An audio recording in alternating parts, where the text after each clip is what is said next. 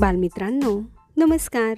मी विजया गायकवाड आणि आपण ऐकत आहोत कथा संस्कार माला सध्या आपण ऐकत आहोत प्रसिद्ध लेखक आबा महाजन यांनी लिहिलेली ठोंब्या या बाल किशोर कादंबरीचा भाग.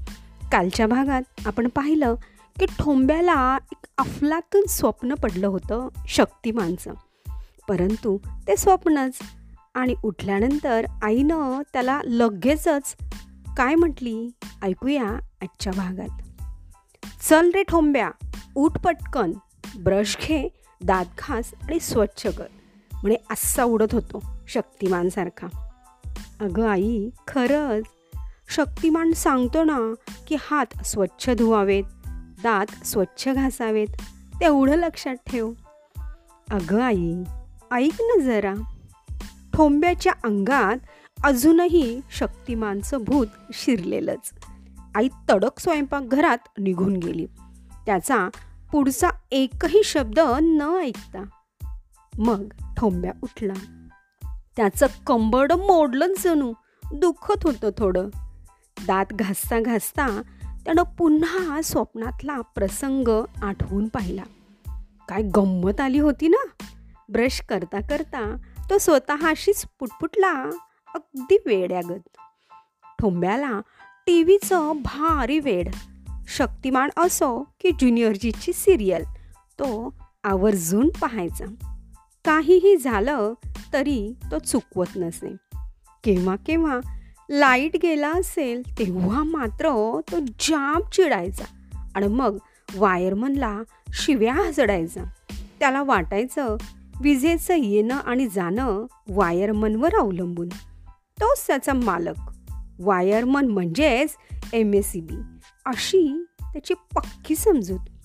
लाइट गेल्यावर देवा गणपती बाप्पा देवा हनुमाना लाइट येऊ दे रे मला सिरियल पाहू दे रे असं म्हणत मनातल्या मनात अंक मोजायचा.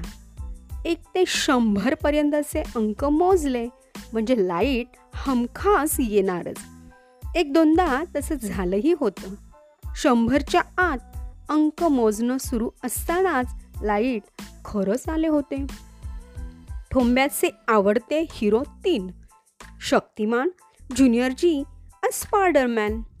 घरात एकटा असताना तो कधी ज्युनियरजीसारखा पोशाख करायचा कधी स्पायडरमॅनसारखी नक्कल कधी शक्तिमानसारखं बोलणं आणि गरा गरा फिरणं. असा हा ठोंब्या. रामरावांचा मुलगा. एकुलता एक हुशार गोरापान. अंगाने थोडं गुबगुबीत. धाडसी सर्वांचा लाडका.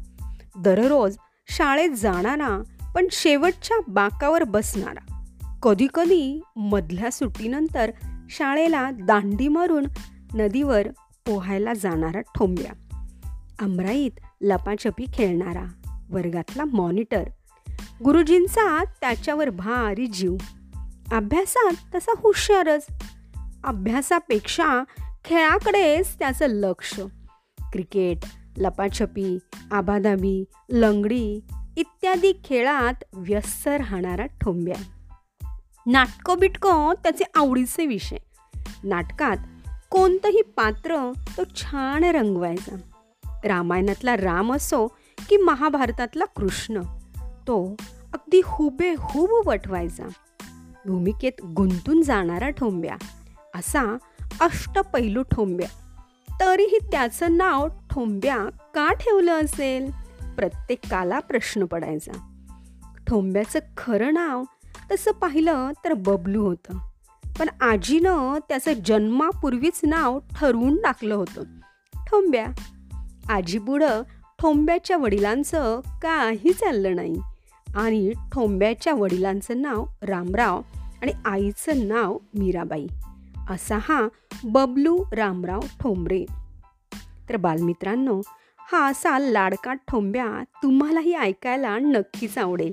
आणि त्याच्याबद्दल ऐकताना त्याच्या अफलातून स्वप्नाबद्दल इतर गमती जमती ऐकताना तुम्हाला नक्कीच असं जाणवेल की हा ठोंब्या म्हणजे आपण तर नाही आहे चला तर मग पुढील भाग ऐकूया. उद्या तोपर्यंत धन्यवाद.